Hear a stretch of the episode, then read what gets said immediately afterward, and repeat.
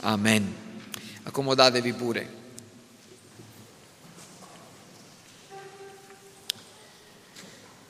Siamo ancora nel libro di Giona. Vi confesso che eh, mi sono sentito un po' insomma, strano nel volere, nel dover trattenermi così tanto, soprattutto nella stessa sezione. Questo è il terzo sermone che predico sul eh, risveglio della città di Ninive.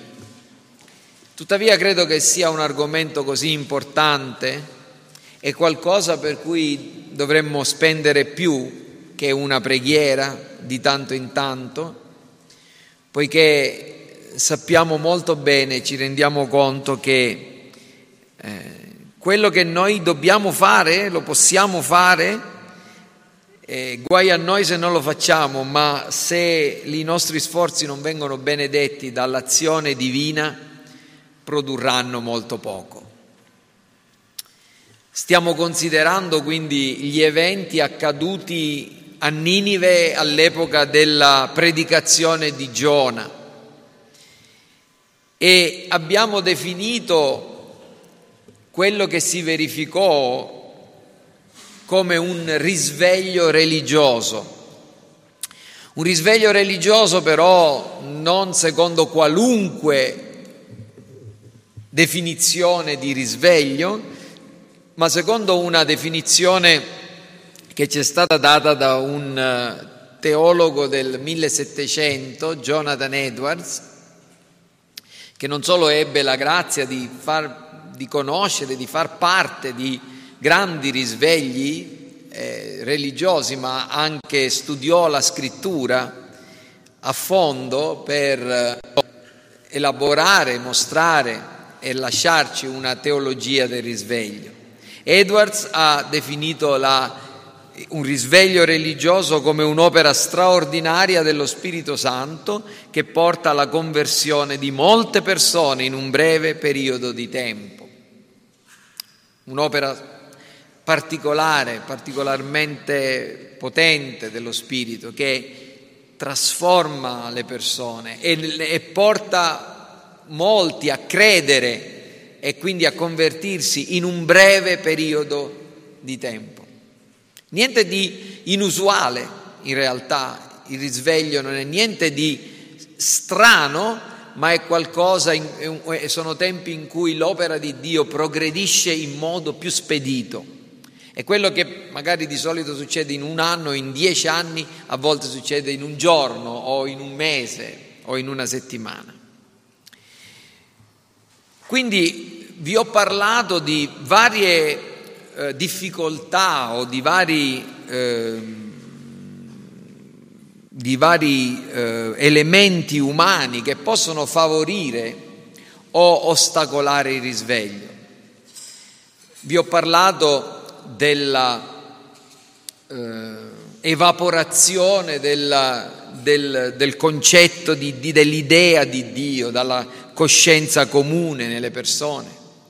Dio è sempre più assente dalla consapevolezza della gente, non, eh, viene, viene tolto di mezzo nel bene e nel male, si parla e si tende a voler vedere qualunque cosa soltanto come attribuibile a eventi casuali, naturali, al limite umani, ma il concetto di, eh, della provvidenza o della possibilità che Dio intervenga o perfino dei miracoli eh, viene sostenuto da pochissime persone e sicuramente nelle discussioni, nelle grandi discussioni pubbliche è assolutamente assente. Un altro, un'altra ragione per cui eh, davvero i risvegli oggi possono essere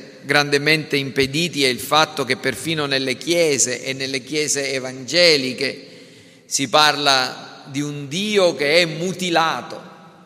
Eh, molte volte si parla di Dio sottolineando soltanto alcuni aspetti del suo carattere. E volontariamente, eh, nascondendone o espungendone altri. Il carattere di Dio è mutilato anche nella predicazione della Chiesa. E questo è il primo e il più importante dei, delle, dei problemi, delle, delle, questioni. Noi dobbiamo ritornare a, a rimettere Dio nella piazza pubblica, dobbiamo annunciare la, la natura, il carattere, la persona di Dio in tutti i suoi aspetti, altrimenti non c'è speranza che la gente si converta. La seconda ragione, il secondo impedimento verso un risveglio è l'evaporazione anche di un altro concetto che è quello di la perdita della fiducia nella autorità. Abbiamo visto che eh, tutti gli istituti di, autorevoli, lo Stato, la politica, la Chiesa, la famiglia, sono in grande crisi e eh, poco credibili per varie, per varie ragioni. E così la, la gente tende a non credere più a niente e a nessuno e spesse volte a buon diritto, perché nemmeno coloro che dovrebbero essere i eh, testimoni della verità o quelli che pretendono di parlare in nome di Dio hanno un carattere, una testimonianza e una vita che rende forte e credibile il loro messaggio. È tremendo tutto questo. Oggi vorrei ricordare che veramente l'ultimo baluardo di resistenza davanti a tutto questo è costituito dalle, dalle chiese sane. E realmente noi abbiamo una grande, grandissima responsabilità. Perché se vogliamo vedere Dio all'opera e vogliamo vedere persone che prendono sul serio la parola di Dio, noi dobbiamo essere, noi abbiamo il dovere, abbiamo l'obbligo di essere una un baluardo di resistenza, ma soprattutto un faro, una luce di testimonianza che dà forza alle parole che pronunciamo. Oggi parlerò dell'ultimo, di un altro ostacolo, non è l'ultimo, non sono, questi tre non sono gli unici, ma sicuramente quelli che noi possiamo dedurre dalla lettura di Giona 3, da 1 a 5 che adesso tornerò a leggere, che è il diffuso e sfrenato spirito individualista che è uno dei segni più caratteristici dei, dell'empietà del nostro tempo, l'individualismo. Dirò che cos'è, spiegherò cosa mi riferisco quando parlo di questo spirito di individualismo.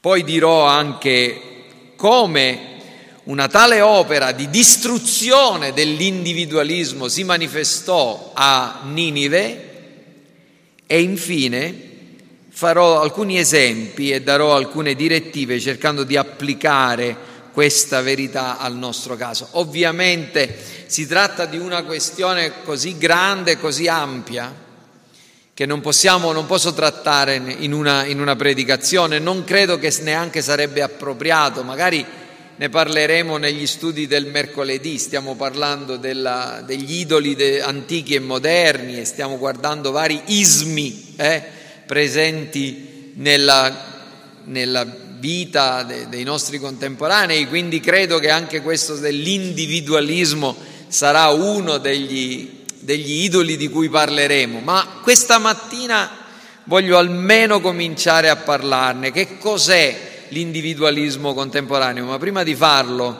leggiamo i versetti dal 5 a 10 di Giona capitolo 3.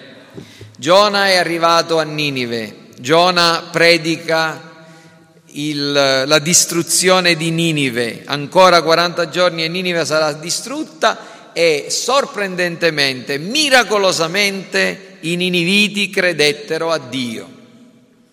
Proclamarono un digiuno si vestirono di sacchi tutti, dal più grande al più piccolo, e poiché la notizia era giunta al re di Ninive, questi si alzò dal trono, si tolse il mantello di dosso, si coprì di sacco, si mise seduto sulla cenere. Poi per decreto del re e dei suoi grandi fu reso noto in Ninive un ordine di questo tipo, uomini e animali, armenti e greggi, non assaggino nulla, non vadano al pascolo e non bevano acqua, uomini e animali si coprano di sacco, gridino a Dio con forza, ognuno si converta dalla sua via malvagia, mal, eh, si converta dalla sua malvagità e dalla violenza compiuta dalle sue mani. Forse Dio si ricrederà, si pentirà e spegnerà la sua ira ardente, così che noi non periamo.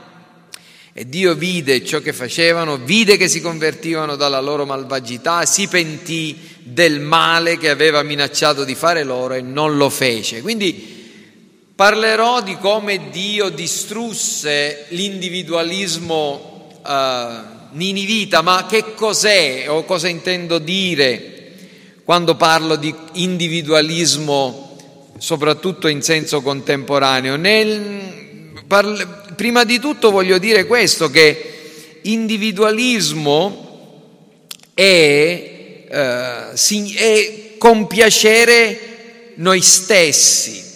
L'individualismo è una prospettiva incentrata su quello che noi siamo e dare una importanza assoluta o una preminenza a noi stessi, nostri, al nostro modo di vedere, ai nostri interessi personali, al di sopra e al di là e prima ancora di pensare al fatto che noi siamo parte prima di tutto di una società, ma anche siamo persone che devono rendere conto a Dio che è il nostro creatore. Questo è un problema che è sorto negli uomini fin dall'inizio. Adamo ed Eva credettero alle menzogne diaboliche, credettero che eh, Dio davvero non era così buono come pretendeva di essere, che Dio non era così generoso così come, come, come pretendeva di essere? E che Dio non era veritiero così come pretendeva di essere, che diceva una cosa ma in realtà non l'avrebbe mai fatta. Nel giorno in cui tu mangerai del frutto della conoscenza del bene e del male, aveva detto Dio ad Adamo ed Eva, tu morirai. Il diavolo disse, non è vero, voi non morrete affatto. Potrete peccare, potrete trasgredire la legge di Dio e non avere conseguenze. Potete fare la vostra volontà, potete opporre la vostra volontà e a quella di Dio e non averne conseguenze. Che cos'è l'individualismo?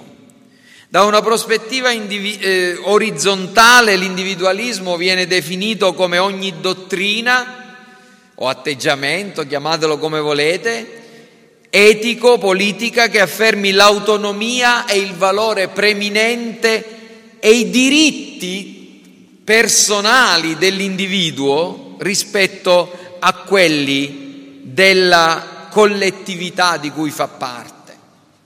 L'individualista vede se stesso come una persona che ha dei diritti, delle prerogative e assolutamente non gli importa se questi suoi diritti, se queste sue prerogative in qualche modo con, siano in conflitto con la, il benessere e i diritti e le prerogative di altre persone, della collettività, e antepone i propri diritti e quindi la propria persona a chiunque altro e a qualunque altra cosa, perfino a Dio. Non ci vuole molto a comprendere che la nostra è una società marcatamente individualista, i diritti personali sono anteposti al, a quelli della collettività e il cittadino medio tende a, a, a, a crearsi degli spazi di autonomia sufficientemente sicuri per isolarsi nell'illusione di essere in possesso di tutto ciò di cui ha bisogno. Io basto a me stesso, mi creo il mio mondo e non mi importa degli altri. È, è ovviamente un, un modo di pensare profondamente egoistico, sicuramente. Ma quali sono le radici di questo individualismo? Eh, tanti ne hanno parlato. E c'è un, un, libro molto interessante che è stato prodotto recentemente a questo proposito. Ma, e questo libro inizia con la citazione di alcune parole pronunciate da un filosofo, un, un drammaturgo, uno storico russo dissidente del sistema sovietico, nato nel 1918, morto nel 2008 all'età di 90 anni, Alexander Solzhenitsyn, probabilmente ne avrete sentito parlare. E Solzhenitsyn attribuiva la devastazione sociale, politica ed economica che si era verificata, di cui era stato lui, diciamo, spettatore in, nelle, nell'Unione Sovietica, ma non solo, anche nel rest, nell'Occidente, a questo a questo fatto, all'ateismo ideologico o pratico. Diceva così, ha scritto così, gli uomini hanno dimenticato Dio. Ecco perché tutto questo è accaduto. Non era uno stupido e non era neanche un, eh, diciamo, un religioso, nel senso una persona che aveva fatto della religione la sua, la sua professione un intellettuale che aveva identificato nella distruzione cui aveva a cui aveva assistito in tutto il XX secolo e anche in parte del XXI, al fatto che gli uomini hanno dimenticato Dio ed ecco perché tutto questo è avvenuto. E questa risposta è anche una valida spiegazione per le crisi, aggiunge l'autore di questo libro di cui vi parlavo, le crisi cui, che, che oggi avvolgono l'Occidente, tra cui il diffuso allontanamento dalla fede, la disintegrazione della famiglia, una perdita di scopo comunitario,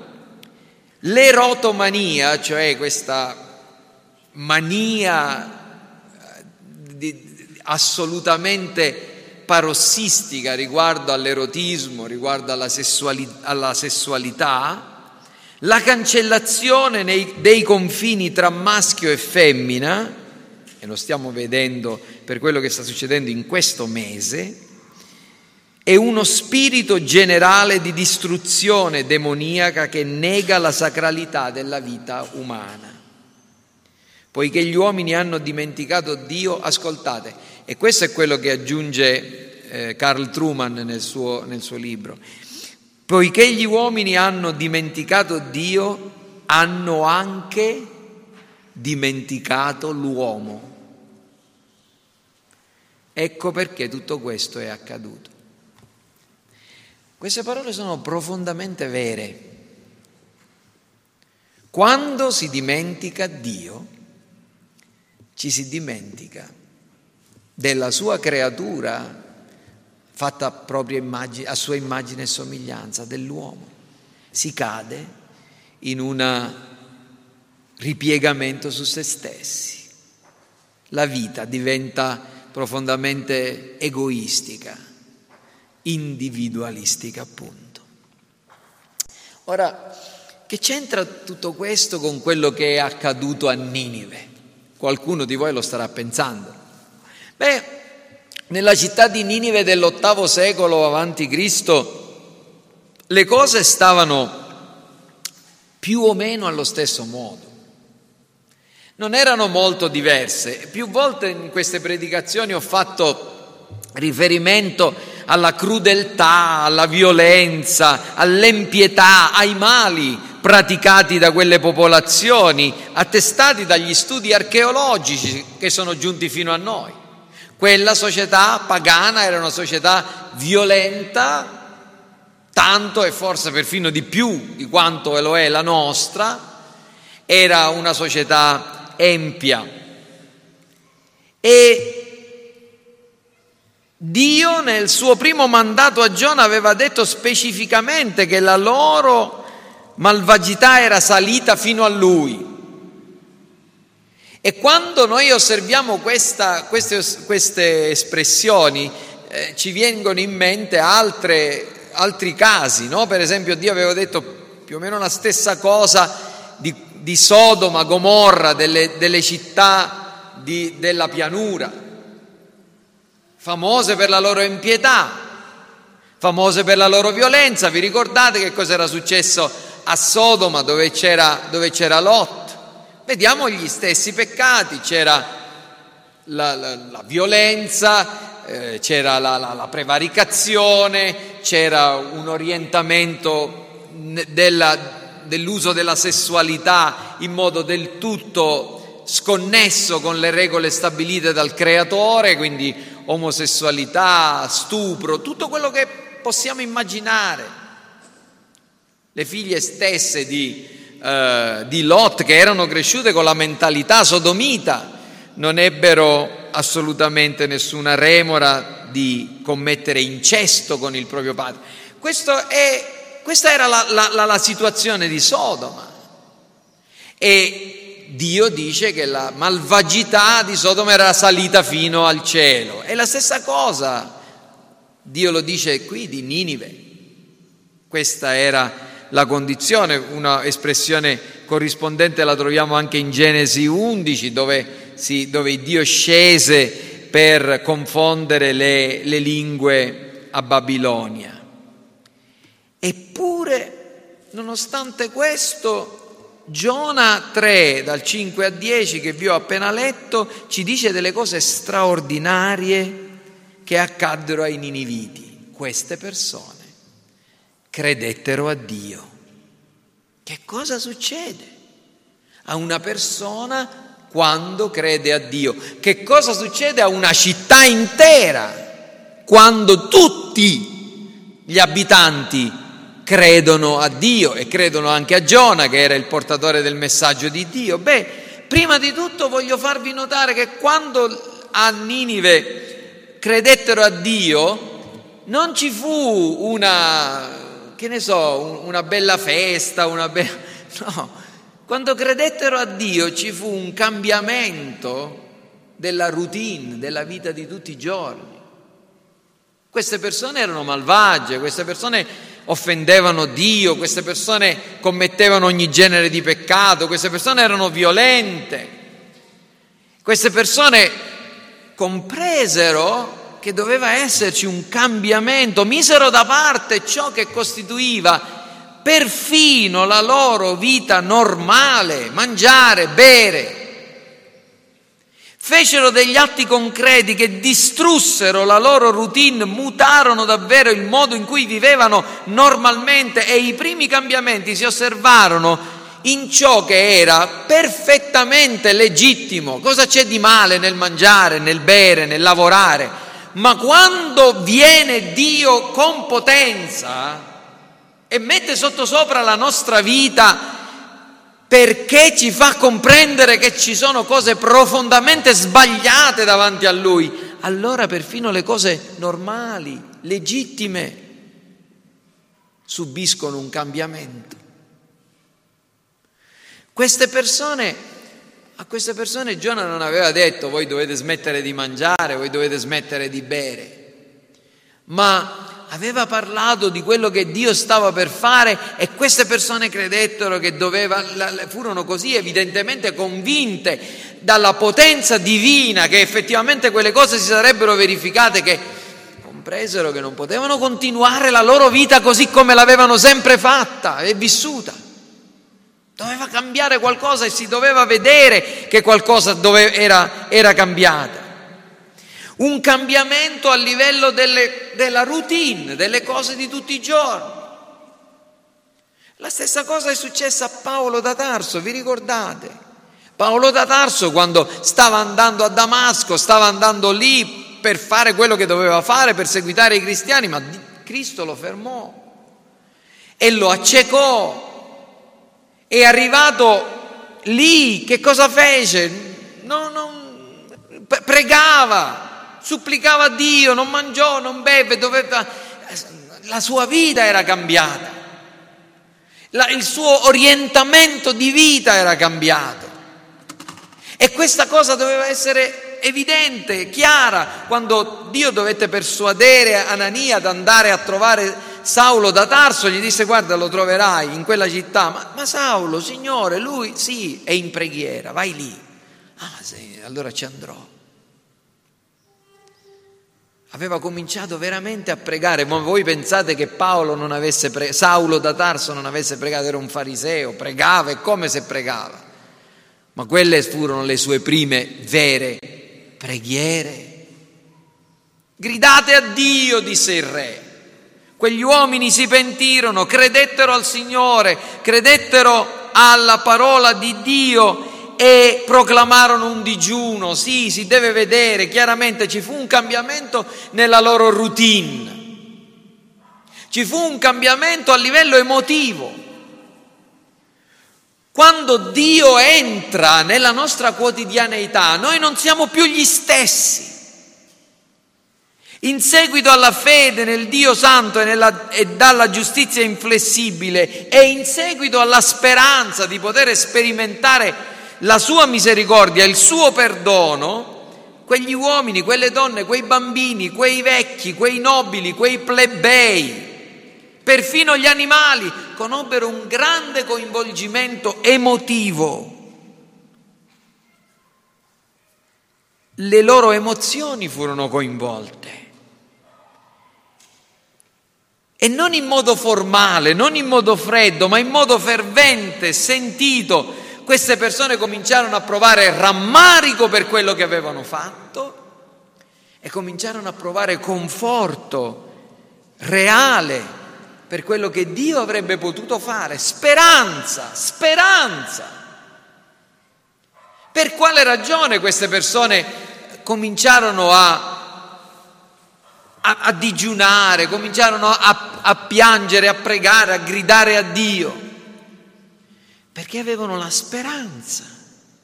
Forse Dio si pentirà, forse Dio si ricrederà, forse Dio spegnerà la sua ira ardente. Questa è speranza. Questa gente Provò rammarico, provò, provò, conforto, conobbe la speranza non solo a livello intellettuale. E la scrittura, vedete, ci dice che è questo il vero effetto del, dell'incontro con Dio. Le emozioni sono importantissime nella fede cristiana. La, la fede cristiana non è una cosa che si esaurisce nella comprensione di certe dottrine. La fede cristiana ci deve fare piangere, ci deve fare saltare di gioia, ci deve fare ballare, ci deve fare gioire.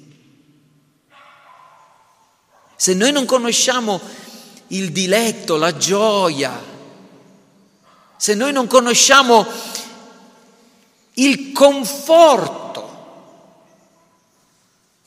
della, che, che la fede è in grado di produrre, probabilmente abbiamo conosciuto non il vero Vangelo, abbiamo conosciuto una dottrina e niente di più. Se conosciamo le emozioni soltanto quando ci troviamo in mezzo a, una, a un certo contesto, magari con una bella, una bella banda musicale che batte forte su, sulla, sulla, batteria e, e, e un predicatore che ci racconta storie strappalacrime, probabilmente siamo solo manipolati. La vera, l'autentica fede cristiana produce queste emozioni quando siamo magari da soli camere, nella nostra cameretta di preghiera o quando apprendiamo qualcosa che comprendiamo ci attacca, si riguarda noi. L'altro giorno leggendo dall'Epistola agli Ebrei mi ha colpito questa, questo, quest, mi, ha, mi hanno colpito queste parole. La legge possiede, sto leggendo da Ebrei 10, la legge possiede solo un'ombra dei beni futuri, non la realtà stessa delle cose. Perciò con quei sacrifici che sono offerti continuamente anno dopo anno, essa non può rendere perfetti coloro che si avvicinano a Dio. Che cosa sta dicendo? Sta dicendo che la legge aveva un rimedio per i peccati. C'erano i sacrifici, e questi sacrifici a cosa servivano? Servivano realmente a cancellare i peccati? No, non poteva rendere perfetti quelli che si avvicinano a Dio, erano figure, erano ombre. Servivano a far guardare in avanti a che cosa? All'agnello di Dio che toglie il peccato del mondo, a Cristo che doveva venire, al sangue che doveva essere sparso dal figlio di Dio. Ma poi guardate, qual è l'argomento? Altrimenti non si sarebbe forse cessato di offrirli, cioè, quelle, quei sacrifici risolvevano il problema, perché dovevano essere ripetuti? Evidentemente non avevano l'efficacia di risolvere il problema, i peccati rimanevano. Altrimenti non si sarebbe forse cessato di offrirli se coloro che rendono il culto una volta purificati avessero sentito la loro coscienza sgravata dai peccati? Cioè, cosa sta dicendo qui l'autore dell'Epistola agli Ebrei? Sta dicendo che quelli che facevano i sacrifici li facevano ma ricevevano beneficio in virtù di quello che per fede si aspettava che accadesse, ma a livello personale, a livello della loro coscienza, non succedeva nulla. E ci fa comprendere che invece noi che crediamo in Cristo abbiamo la conoscenza di questo senso di libertà nella nostra coscienza, il senso del perdono dei peccati, la coscienza sgravata dai peccati. Ecco cosa intendo dire quando parlo di un cambiamento a livello emotivo, la coscienza sgravata dai peccati. Quando Davide, che era un peccatore, conobbe il perdono di Dio, come si espresse nei salmi, dicendo, beato colui al quale la trasgressione rimessa, il cui peccato è perdonato. Beato. Non solo nel Salmo 32, egli parla nel Salmo 51 la, della gioia e della letizia, restituite con il senso del perdono. Davide supplica a Dio perché non si accontenta di ascoltare la voce del profeta, che da parte di Dio gli dice, Dio ti ha perdonato. Vi ricordate? Il profeta Nathan gli disse proprio questo, quando lui dice ho peccato davanti al Signore e Dio gli, e, e, e il profeta gli disse il Signore ha perdonato il tuo peccato. Ma quello che noi comprendiamo dalla lettura del Salmo 51, che fu certamente composto dopo, perché l'intestazione del Salmo dice che lui lo fece dopo che, quando il profeta Nathan venne da lui, dopo che Davide era stato a Bathsheba, che cosa dice Davide? Fammi di nuovo udire canti di gioia e di letizia. Ed esulteranno quelle ossa che hai spezzate. Rendimi la gioia della tua salvezza. Cosa sta dicendo Davide? Davide dice io conosco che cosa significa la comunione con Dio. Conosco che cosa significano i canti di gioia e di letizia. Conosco quanto è dolce la comunione con Dio. E adesso non ce l'ho più, mi sono reso conto di non averla. Signore, fammela di nuovo udire, fammi di nuovo udire i canti di gioia. Signore, dammi ancora, rendimi, restituiscimi la gioia della tua salvezza. Questo è quello che intendo dire quando parlo del cambiamento a livello emotivo.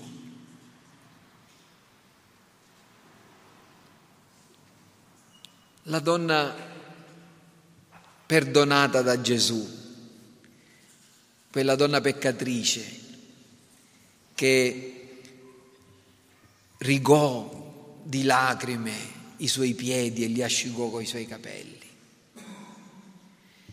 A chi molto è stato perdonato, molto ama.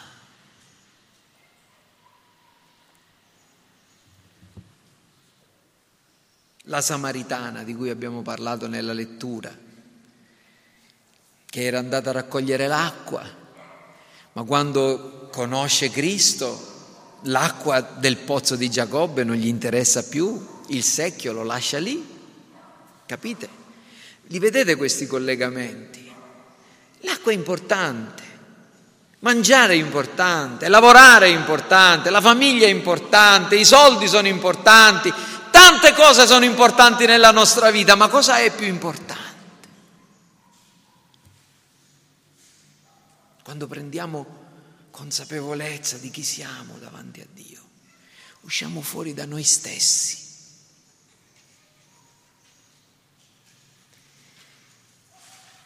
C'è quella bellissima storia di quell'uomo, l'eunuco ministro di Candace, che sulla strada viene raggiunto da Filippo e questi gli parla di Cristo e quest'uomo crede e viene battezzato. Come finisce la storia? Le storie che scrive Dio sono tutte a lieto fine. Eh? La storia finisce con quest'uomo che se ne andava tutto allegro perché aveva creduto in Dio. Un cambiamento a livello emotivo. Questi niniviti che prima si divertivano a giocare alla PlayStation, a vedere le partite del Napoli o altre cose, insomma. No, non ce l'ho col Napoli, per carità, anche della Roma, via. Adesso non andavano più, che so, agli spettacoli dei gladiatori, se ce n'erano, o ad altre, altre cose. Diventava la, la, la, loro, la loro gioia e la loro paura erano orientate dal senso della presenza di Dio e dal senso della comunione con Dio. Questo è quello che succede in un risveglio, questo è quello che succede in una conversione, questo è quello che succede quando ci incontriamo con Dio. È un cambiamento nella direzione della vita personale e comunitaria, l'etica ninivita, i costumi niniviti, le tradizioni ninivite, le credenze ninivite, le opere ninivite furono completamente abbandonati. Possiamo esserne certi, perché la descrizione delle loro azioni è seguita dall'attestazione della parola infallibile di Dio. Dio vide quello che facevano, Dio vide che si convertivano dalla loro malvagità e si Nessuno dovrebbe dubitare del vero, della vera conversione, del vero ravvedimento. Dio lo vide. E non lo vide Dio solo, lo vide anche Giona. Infatti lo vedremo dalla prossima volta, Giona si arrabbiò, perché vide che questi uomini cambiavano e capì che Dio non li avrebbe distrutti. Ninive, quella città, non fu più la stessa. E non lo fu per molto tempo, cambiarono le persone, cambiarono le famiglie, cambiò la società. La Chiesa è questo. La Chiesa è questo. È una nuova società, formata da famiglie rinnovate, con regole di vita, con leggi diverse. Noi se diventiamo un, un eco del mondo, come diceva Schaffer, abbiamo perso lo, la ragione stessa della nostra esistenza. Voi siete la luce del mondo, voi siete il sale della terra. Tu ed io non siamo come gli altri. E tali dobbiamo apparire, diversi. E se la gente si dovesse rivoltare contro di noi, ci dovesse odiare, e Gesù l'ha detto, se il mondo vi odia non vi meravigliate perché prima di odiare voi ha odiato me, se foste del mondo il mondo vi amerebbe perché il mondo ama quello che è suo, ma siccome io vi ho scelti dal mondo e voi non appartenete al mondo, il mondo vi odia, allora, se tutto questo non accade, c'è qualcosa che non funziona. Oh, che il Signore possa davvero operare. E oggi c'è questo problema anche nelle chiese, vedete? Anche nelle chiese c'è la riluttanza a mutare a sovvertire ciò che noi consideriamo nostro, il nostro modo di vivere, la nostra normalità, quello che è consolidato, quello che consideriamo un diritto, quello a cui non siamo disposti a, a rinunciare. Questo sono io. Tu devi accettare come, sono, come io mi vedo. Non devo cambiare io secondo quello che mi dici tu, neanche se questo tu ha una T maiuscola e si chiama Dio. Questo è il problema. L'orgoglio gay. Ma io non ho niente, niente in contrario nei confronti di queste persone che vivano come pare, pare loro, meglio, facciano quello che gli pare. Ma per quale ragione io non posso dire quello che Dio ha detto riguardo all'omosessualità, riguardo a come si devono fare i figli, riguardo a come deve essere fatta una famiglia?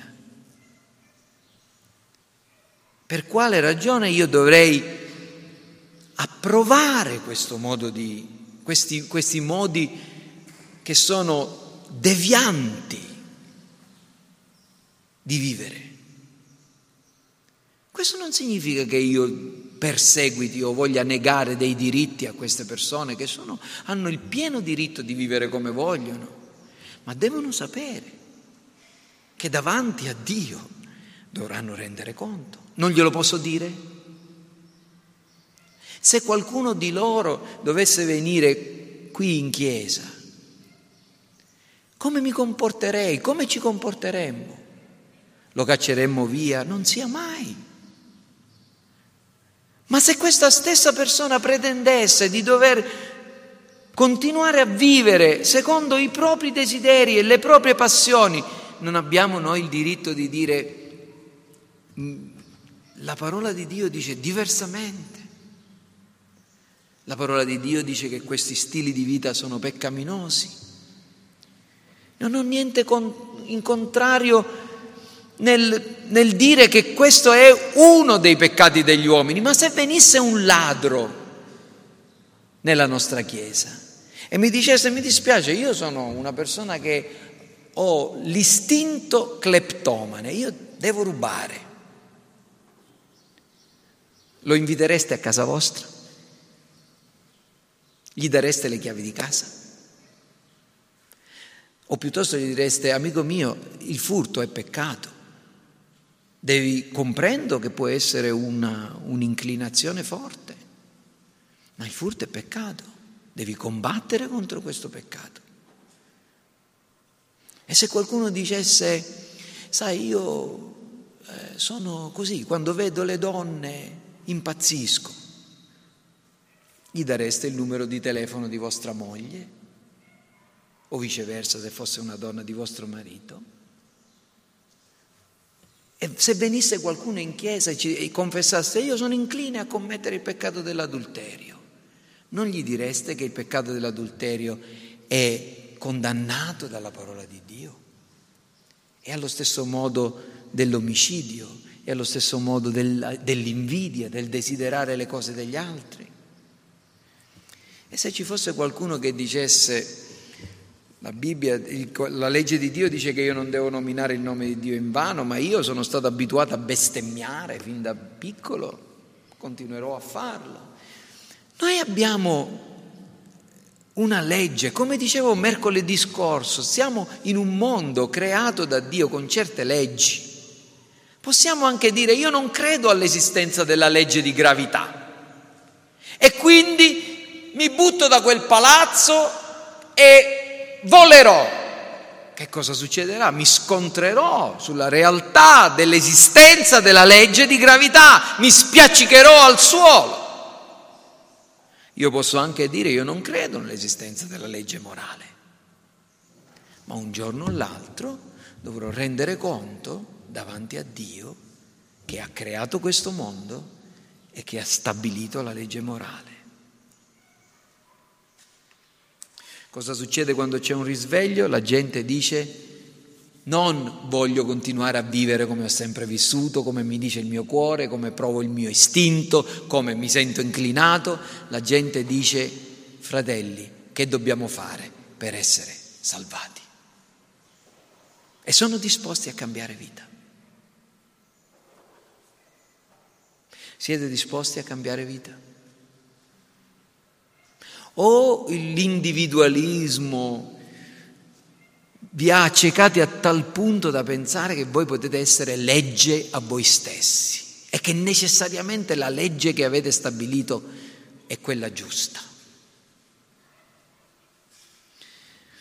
Finisco con due o tre parole di suggerimento. Prima di tutto dobbiamo esaminarci e riconoscere dove e come siamo caduti nell'individualismo. Fratelli, purtroppo questa è, l'aria che respiriamo è il mondo in cui noi viviamo, è quello verso cui il nostro cuore è, è inclinato, è, è il fatto che noi siamo consolidati nelle nostre routine, se non siamo disposti a sovvertirle, anche quando avvertiamo un pungolo che ci spinge in una direzione diversa.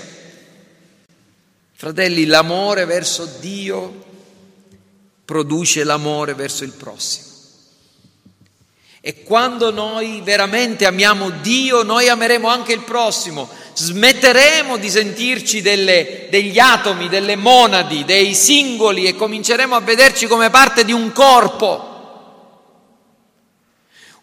Un, pa, un uomo che si converte diventa un marito migliore, diventa un padre migliore, diventa un cittadino migliore, diventa un membro di chiesa migliore.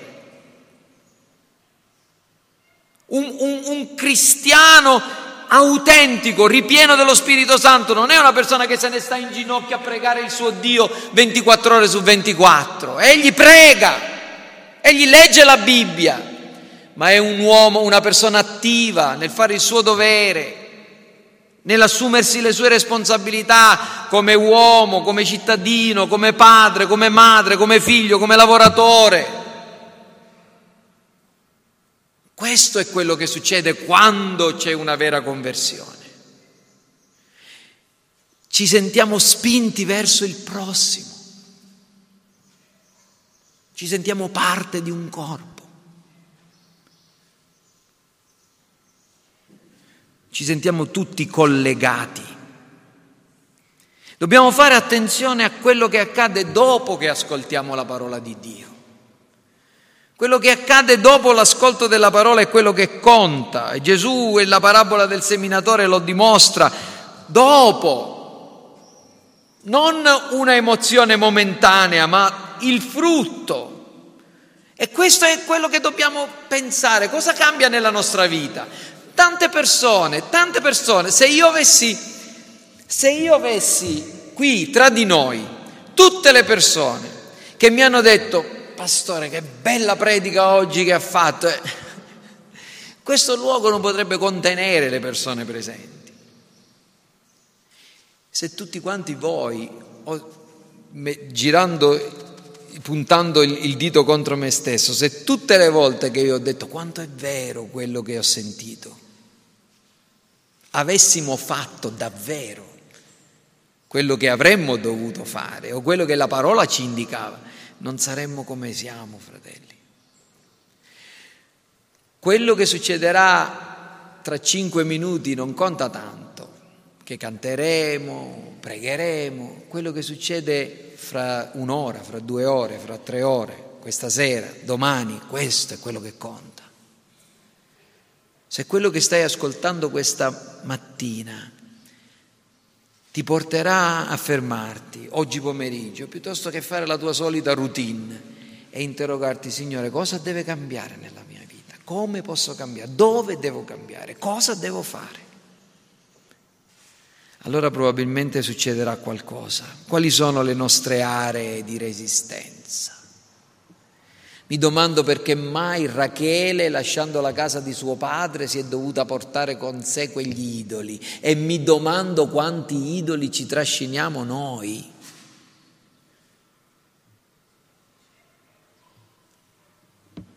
Cos'è che non siamo risposti ad abbandonare? Che non lasceremmo entrare nella nostra vita? Nicodemo diceva può un uomo quando è vecchio entrare di nuovo nel grembo di sua madre e nascere? La risposta è sì. Mediante l'opera dello Spirito Santo puoi cambiare. A dieci anni, a quindici anni, a vent'anni, a cent'anni puoi cambiare.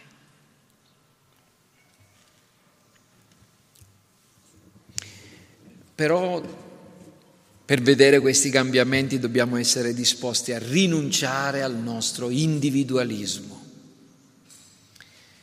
Signore, aiutami a fare quello che non ho fatto mille volte. Signore, aiutami a gridare a Dio. Signore, aiutami a riordinare le priorità nella mia vita. Cosa viene prima, cosa viene dopo?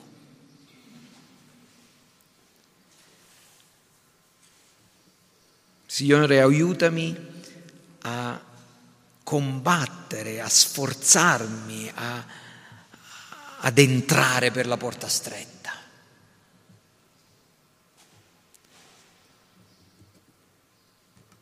Cosa accadde quando Gesù rivolse la sua chiamata a Pietro, a Giacomo e a Giovanni e a Matteo? Le loro vite furono sconvolte. Cosa accadde quando rivolse la stessa chiamata a quell'uomo, che, a quel giovane che chiedeva cosa devo fare per ereditare la vita eterna? Quell'uomo rinunciò. Cosa accadde a Zaccheo quando si incontrò con Gesù? Ha riflettuto sulla sua vita sui debiti che aveva, sui furti che aveva fatto. Cosa accadde a Giovanni quando vide Cristo glorioso? Perché questi momenti non ci sono soltanto all'inizio della nostra vita cristiana, ci sono anche in seguito. Giovanni era un cristiano, era un apostolo, era un uomo che aveva predicato la parola di Dio, ma poi si incontrò con Cristo glorioso nell'isola di Patmos. Cadde a terra come morto. Signore, risvegliaci. Diceva il salmista, non tornerai forse a darci la vita perché il tuo popolo possa gioire in te. Fa che anche noi possiamo dire che tutte le fonti della nostra gioia sono in te. Facci rivivere e noi invocheremo il tuo nome. Signore, Dio degli eserciti, ristoraci, fa risplendere il tuo volto e saremo salvi. Signore, ho udito il tuo messaggio, diceva il profeta Abacuc e sono preso da timore. Signore, da vita all'opera tua nel corso degli anni, nel corso degli anni, falla conoscere. Preghiamo.